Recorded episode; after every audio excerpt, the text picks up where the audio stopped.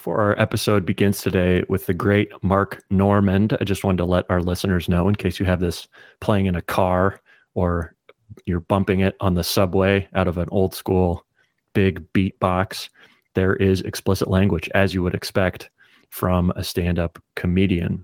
So, just a warning if you don't want to hear explicit language, do not listen to our episode with Mark Normand. Let's get to the conversation.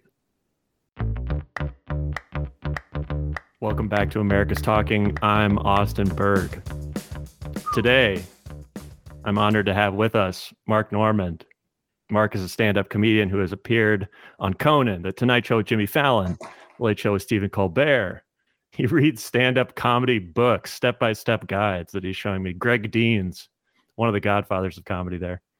Uh, you can see Mark's hour long stand up special Out to Lunch on YouTube, which now has over 8 million views. He also stars in season three of the Netflix series The Stand Ups and co hosts the Tuesdays with Stories podcast every week. He is, in my opinion, the best American joke writer working what? today. Get Welcome, Mark. Come on, that's a poppycock. But thank you, sir. You got great frames and a beautiful head of hair. Thank you. I appreciate it. So I've only sp- spoken with Mark once before. And when we spoke, we we spoke a lot about Norm Macdonald, who had recently passed. Yes. And one of the silver linings of his death, if there was one, and you probably noticed this too, was he did every interview that anyone asked him to do. Is that right? so right? there's just like yeah. So he oh. he t- talked about how he I just write most of the day, so I'm generally available, and so I say yes to pretty much every interview, which I think you do pretty much as well. That's why uh, I'm here. Exactly. So you have all of these clips that people I assume just had in their basements for years of, you know, some random radio appearance in Canada. And you have all these amazing conversations where he's talking about profound things like life and death and like the nature of comedy. So I pulled some of those things today that I want to get your thoughts on. But first, is he what does Norm mean to you? Is he your favorite ever? Talk about uh, he's a, he's definitely a huge influence on me. I mean, you watch my stand up and you can I you can see I'm doing him and stuff. Not doing him, but he he rubbed off on me and I think he's probably one of the funniest guys to ever be documented. You know, we got like your Jim Carreys and your Robin Williams and your. Eddie Murphys who are funny, but he was a different kind of funny. He was you couldn't tell if he was being real or not or he always kept you guessing, kept you on your toes. He made you feel smarter than him, even though he was smarter than you. There was a there was so many layers to Norm, and his joke writing was kind of uh, uh, groundbreaking. Maybe is the word. It just for me, I didn't see any kind of writing like that where he was so logical that it it blew your mind. You know, it's weird because mm. logical is just out there but he would find a thing, you know, he'd be, he'd be like, uh, you know, they say alcoholism is a disease. Well, it's the only disease where you have a great time and might fuck somebody, you know, and you're like, oh yeah, shit, you know, identification, identification. Yeah. It's called ID. It shouldn't be called I, you know, stuff like that where you're like, damn, he's so outside looking in that he's seeing shit that we all just walk by every day. And there's a genius to that. His joke about the gay pride parade blew my mind. It was all it was all like uh, new to me that kind of that style. So what do you, fan. so you said this you identified something which I never thought about with him, which is that he made you feel smarter than him, even though he was smarter than you. Yeah. What is that like? Why is why did you pick that out? Like that, I think that that's true, but like that's very powerful, and I don't think people talk about that very much. And bad comedy, usually, you can tell the person feels as though they're smarter than you, yes. maybe, and just yes. bad people generally. But I feel like that. Could you talk? Do you think about that when you're writing jokes, or you're like, does this make me seem like I'm being smarter than the audience or something?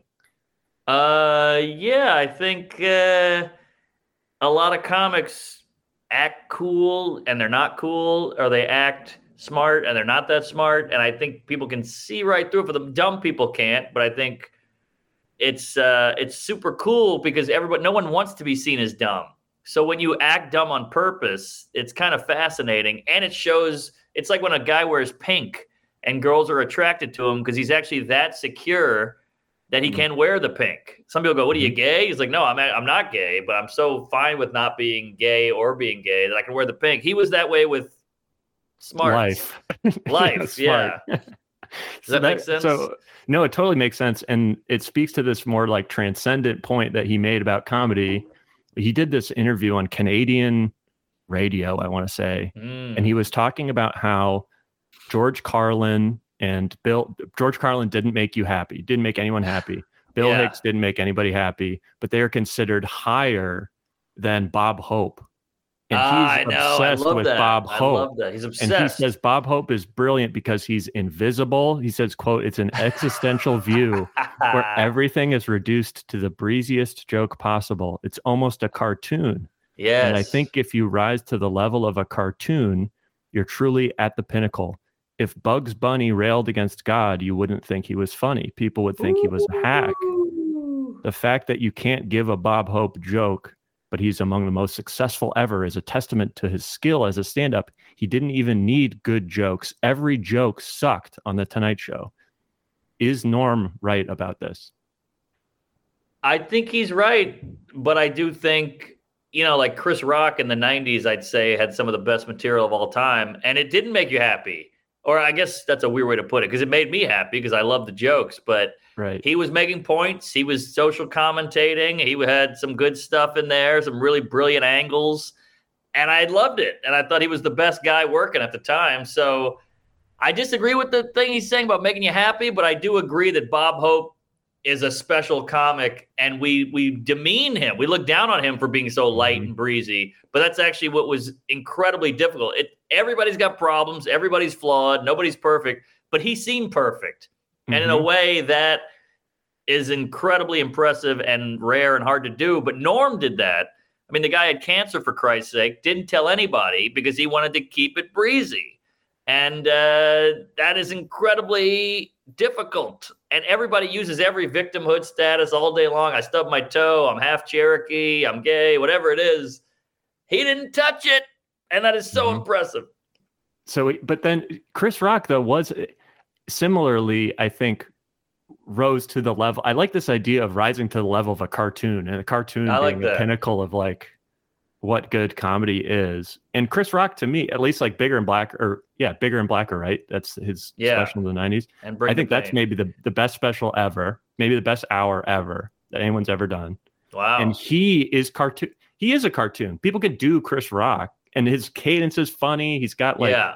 you can, and he's also like Norm in that you don't really know where he's going to. He comes at, at things from a totally different perspective, Yeah. and I feel like he there is something more joyous about what he's doing than if you watch like Bill Hicks or George Carlin. It's not really funny, and maybe Chris Rock will be like that in fifty years. But I don't.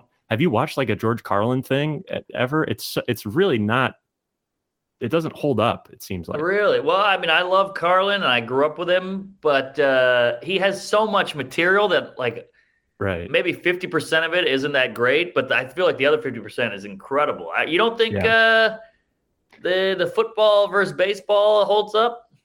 That's his more the stuff that I remember is this very specific stuff about like the words you can't say on television Right. or like um you know the feelings about the war or some of like his political commentary stuff that's the stuff I remember but I now that you say it he had these more like broad like more like Bill Cosby type of like Oh, yeah. maybe broad things and maybe those are better And yeah, and I. I think he hit every kind of discipline of comedy. He had the puns, he had angry stuff, he had silly stuff, he had sex stuff. So that's what I love about Carlin. Is he he did it all, and Mhm. every time I see a new comic, I go, "That's a Carlin bit. That's a Carlin bit. That's a Carlin bit." So like, right I think yeah, he has a lot of shit out there. Uh, it's almost like a movie director. Every movie Right. director's got a couple stinkers, but it's still a great. He's still a great director. So uh, the problem with with Carlin is, is he gets diluted by his own bad work versus his good work. yeah but, it's like uh, Van Morrison Yeah, I love Yeah. Van Morrison, but he's got some shit. Mhm. So does Bob Dylan. Mhm. But uh, yeah, just the pro, you know the progression of an artist. It's going to happen. But I think Carlin's. Uh, I think he's insanely funny. So here's another Norm nugget. Yes. This is a segment called Norm Nuggets. So he says there's la- quote there's laughter and then there's smiling. I've come to understand smiling and the spread of goodwill is a higher art form than hard laughter. John Candy, Charlie Chaplin, Bob Hope, you just smile. And I've thought, like, Mm. from your perspective, are you going? How do you think about certain types of laughter? This is such an unfunny thing to talk about, but I think it's actually profound because you I hear more shit. than other people in life what people's laughs are. Maybe more more than ninety nine point nine percent of people on Earth. Do you think about the laugh you're trying to get or the feeling you're trying to evoke? Oh, yeah. Well, go away. Norm said smiling, getting someone to smile is harder than getting them to laugh. He said it's a higher. I'll say, I'll say exactly what he said. The spread. Sorry. I've come to understand smiling and the spread of goodwill is a Uh, higher art form than hard laughter. I don't know about that. I don't know about that because I know, you know, I had like a teacher in second grade who spread goodwill and made everybody smile, and she was great and giving, but she couldn't make anybody laugh. That's for damn sure. So I I don't know if I agree with that, but It wouldn't be fun to go to a show where people are simply just staring at you, smiling No, the whole time. Yeah, And and I think like a guy like Tom Hanks is like, I love Tom Hanks. There he is. There's Forrest Gump. It makes you smile, it makes you happy. But Tom Hanks ain't exactly uh, zinging and zanging. But the beauty of Norm is he could do both. He made you smile. He made you love him. He was childlike. He was that innocent and fun. But he also made you go, "Wow, that's fucking brilliant. That's hilarious." So Hmm. I don't know. Maybe the I think the best thing is two of those, those both those qualities. yeah. So there's But also I'm thinking about. Yeah, I think I disagree too, and it's. I get the feeling that he's thinking about where if you think of someone, you think about them in some positive way, and they're, like a, they're almost like a model, like Charlie Chaplin, especially someone that you think about, and you're like, wow, that's an amazing person that lived. That's Yeah. that's such a, a beautiful thing that he was alive and did all of Totally. that part. But you're not like watching a Charlie Chaplin movie and busting, busting up about him, you know, jumping over a train or something. Yeah, maybe in the Um, twenties, but not anymore. Maybe in the twenties, maybe not even in the twenties. Uh, Mhm. so I saw this was a when I was in college. My college gave Bill Cosby a lifetime achievement award, Whoa! it- and it was the children's education department because he This had done a lot of stuff with No. no, and uh, the children's education department gave it to him mm-hmm. because he had done apparently that was a big passion of his and like Fat Albert was all about like teaching kids different lessons and stuff and he had done a lot of and Little Bill remember Little Bill yeah, that cartoon sure. and I was struck by the fact he did something that I've never seen any comedian do, which was just he walked on the stage and the way he sat down, everyone was laughing. Wow. He went to one side of the chair and then he went to the other side, like moved his water and stuff, and everybody was laughing just by his him sitting down. He made people laugh by how he sat down. And I'm Yeah. curious if you've seen people like that where it's just they almost have this crazy otherworldly thing where like do you think that's something he worked on or something he was born with or how do you explain that because that was just so insane to me that someone could do that So I think so many people have that. I think that's a real, real thing. It's like this it factor. They might not be the best writer. They might not be the best uh, delivery guy, delivery cadence and stand up, but they have this thing where they know how to be funny. They're goofy. They're silly right out of the gate. And like Michael Richards has that. I know he's uh, another guy who's fucked, but there's a lot of guys. This guy Rory Scovel just has that. Bill Murray has Yes. that it's just something about like what is it and you can't me and my dad used to watch bill murray and go why is he funny what is it he's just talking but he's funny and he, it's a twinkle it's a smirk it's a you're in on the joke whatever it is. So that is a real gift. It's that's almost like god-given or they figured out something when they were five and it just clicked. I don't know but some people just just have it. Some some women are just sexy like they the way they talk and they're like, why is she sexier than her? She's better looking than her, but something about her, you know, and then just some people have this this thing, this it.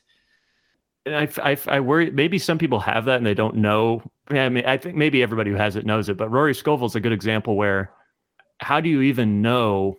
I guess you have to be fearless, but he did, I think, a bit where he's just silent on stage for like 15 minutes, right? Wow. I think, or he would not, he wouldn't say anything. He would just kind of look around at everybody. Oh, really? If you don't, if you don't have what you described, no bueno. That's you're. no. It's really going to be very bad.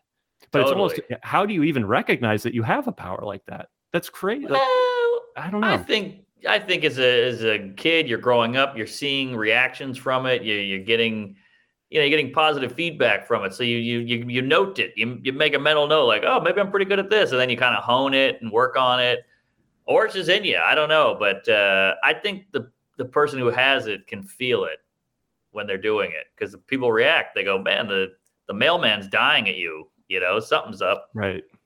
Did you have signals like? Did you take mental notes as a kid around? Oh yeah, comedy. What were Oh, those yeah, well, my- moments? my parents were such workaholics that I would always try. Comedy was one way to. I wasn't going to outsmart them. I wasn't going to have a great conversation with them that would be illuminating to these adults. So comedy was the only way to get a reaction. And uh, yeah, I thought that was fun. And then you go to school. School's boring, but if you got a laugh, it was worth it. Um, the laugh just meant you existed, and and people didn't hate you.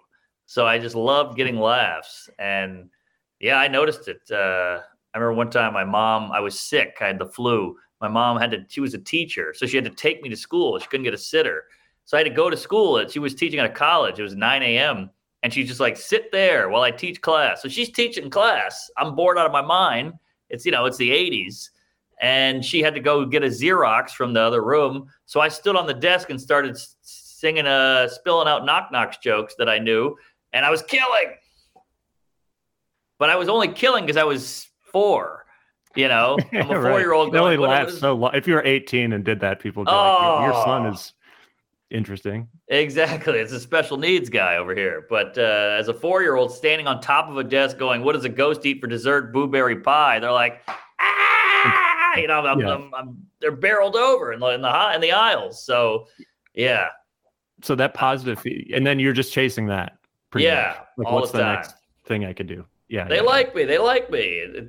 Everybody wins. I get to tell my jokes. They get to laugh. It's a beautiful thing. So one of the things I find that like uh the the life of a stand-up comedian is very very unique. And Norm talked about how one of the biggest struggles of stand-up, in his opinion, was the imposition of discipline on yourself. And he said, uh, "quote The key to unhappiness is indulgence." Oh, And, uh, I completely agree with that. And I can't like I think COVID kind of- he's so he's so profound in all of these things Yeah. and, and uh, like it seemed to me like covid was a big wake up call not just for comedians but really for everybody that oh without the structures of my normal day-to-day life of going to an office or whatever i have to impose all these things on me but good comedians i feel like almost universally have learned how to do that and learned how to work hard and, and motivate themselves daily Yes. to do stuff. And I'm how did were you always like that? How did you learn to be like that? What are some ways that you keep that up? Uh, that's a good question. I think uh, I think most comedians are inherently lazy. Even the best comedians who do the most work are lazy. They just know they're lazy and they act accordingly. So they they set goals, they make rules, they have a beeper that goes, a buzzer that goes off. All right, I got to write for an hour right now or whatever. But some people just don't do that. So for me, it was a combination of how bad do you really want this? That'll get you working, and then two or three, two or three of them. How bad do you really want to? How bad do you really want this? Two, there's a guy nipping at your heels who's going to pass you in this business. He just started two weeks ago. You've been doing this 15 years, but he could still pass you if you don't get to work. And three, it's not that bad. You know, like I used to Yeah. move furniture. I used to be a janitor. So if I can't sit down and write a joke and then go walk to the comedy cellar and tell it, maybe this isn't for me. You know, maybe you're not cut out for this. So comedy's tough because it's so lazy inducing. You wake up at 11, you, you're hungover, you partied all night. Now you don't want to write. I don't need to write. I'm funny. Uh, Why do I need to write? I'm already funny. I'll just go up and talk. All that shit. And then you go to a, sh- a club, somebody else pays the bills at the club. They fill up the audience, they promote, they make the, sure the microphones work. You just have to literally go up and grab the mic and go zinger, zinger, zinger. And we still can't barely do that. So you got to be realistic and just go, this is fucking a dream gig. I'm lucky to be here. I'm lucky I get to do any of this. You know, it's like the guy banging the supermodel. After 10 years, he's sick of it. But you still got to go, hey, well, I'm lucky.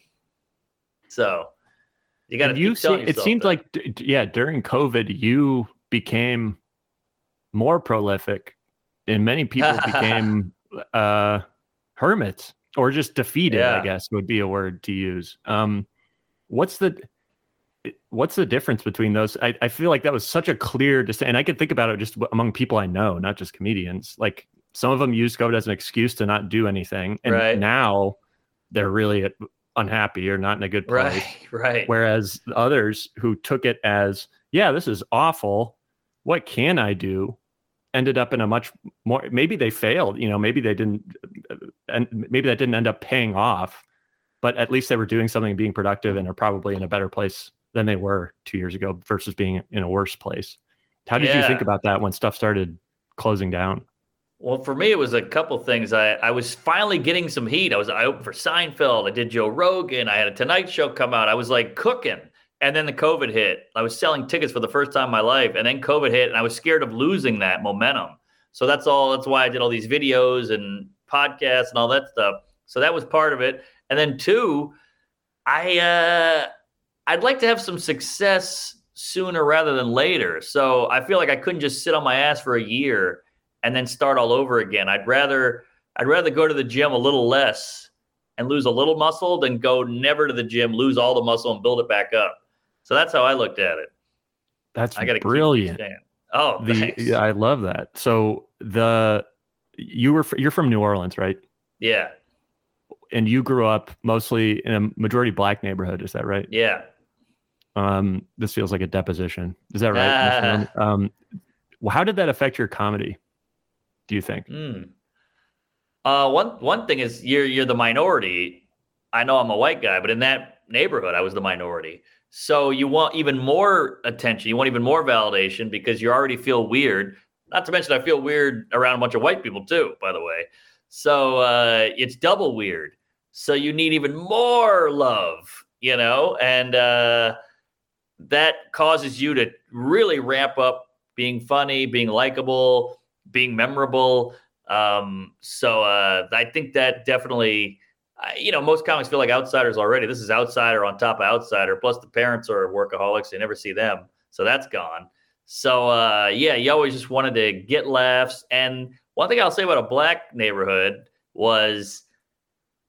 I feel like black people are way more honest in the fact that, like, if it sucks, they'll tell you it sucks. If it's great, they'll they'll go hard on how great it was. Immediate feedback. Yeah, the opposite Yeah. of the Midwest passive Yeah. aggressive. Yeah, that's Right, great. Or any right. like I was just I was just talking with someone about this on the podcast. I went to a career day at a 99% black school on the west side of Chicago. Mm, and I walk in. First two two questions at every table. One, how much money do you make? yep. And two, making fun of my water bottle, which was like really lame. And that was like, hey, we're seeing this. We're gonna. T-. And it wasn't even like malicious. It was just like, this is what's going on. I- you know, maybe they get a laugh out of the water bottle joke, but like, hey, how much money do you make? And what the hell are you doing with that water bottle? Um, yeah, let's get to it. Brass tacks. Let's get down to business. No fluffy bullshit. And you can see that in black rooms. It's very Coliseum esque. Like, get rid of them. Amazing. You know? And uh, that's what, what it was like in the neighborhood. And I went to public school as well, and it was the same shit. And then it's weird because you get around like white people, and they'll be like, hey, you can't talk like that around them. And hey, they can't. But and you're like, I think they'll be all right. You condescending coos. I think uh, who the hell are you to dictate what they get to hear? They'll they'll tell me if if something goes too far or whatever. So chill the fuck out there, sister. But yeah, yeah, they kept it real. Uh, let me look at look at uh, Rachel Dolezal. I feel like if if white people, if a black woman was like, I feel like a white woman, white people go, whatever you think, you identify as that. And then a, a white lady's like, I feel like a black woman. And they're like, shut the fuck up, get out of here. And everybody was like, all right, that's that's the way black people feel. We'll go with that. Uh-huh. And she, I maybe misremembering my Rachel Dolezal stats, but I think she was like the leader of the local Yeah. NAACP. Is that Yep. right? Yep. Yep. Yep. and I, yeah, if that community, I have no, you know, clear facts on her case, but hey, if in her community she was doing great things, it was at the end of the world that she was that way, even though that's very strange. It's yeah, behavior. it's it's just fascinating how you know a, a man will become a woman and then go, "I'm a woman," and we go, "You're 100 percent a woman." But what about the periods and the pregnancy and all that? And they go, "Ah, you're a woman." But then black people are like, "No, no, you didn't struggle, white lady. You're not one of us," and we just accept it. It's all very fascinating. so okay. Speaking of um, I guess, cancel culture and comedy. We just yesterday, I think Louis put out Louis C.K. put out a special. Yeah, on his website. How have you? What are your thoughts on him? First of all, as a comedian, and then secondly, the way in which he's sort of slowly re-entering into public life or consciousness. Uh, I think he's a, a, probably one of the best comedians of all time. Uh, I think he put out too much. Maybe I think he uh, what do you call it? Uh, spread himself thin. You know, he's trying that one a year thing, which is his choice and all that. But I think it was a little much. Comedy takes time to hone. Uh, but yeah, I think there's no rules set on what you do and how we handle it and what the punishment is.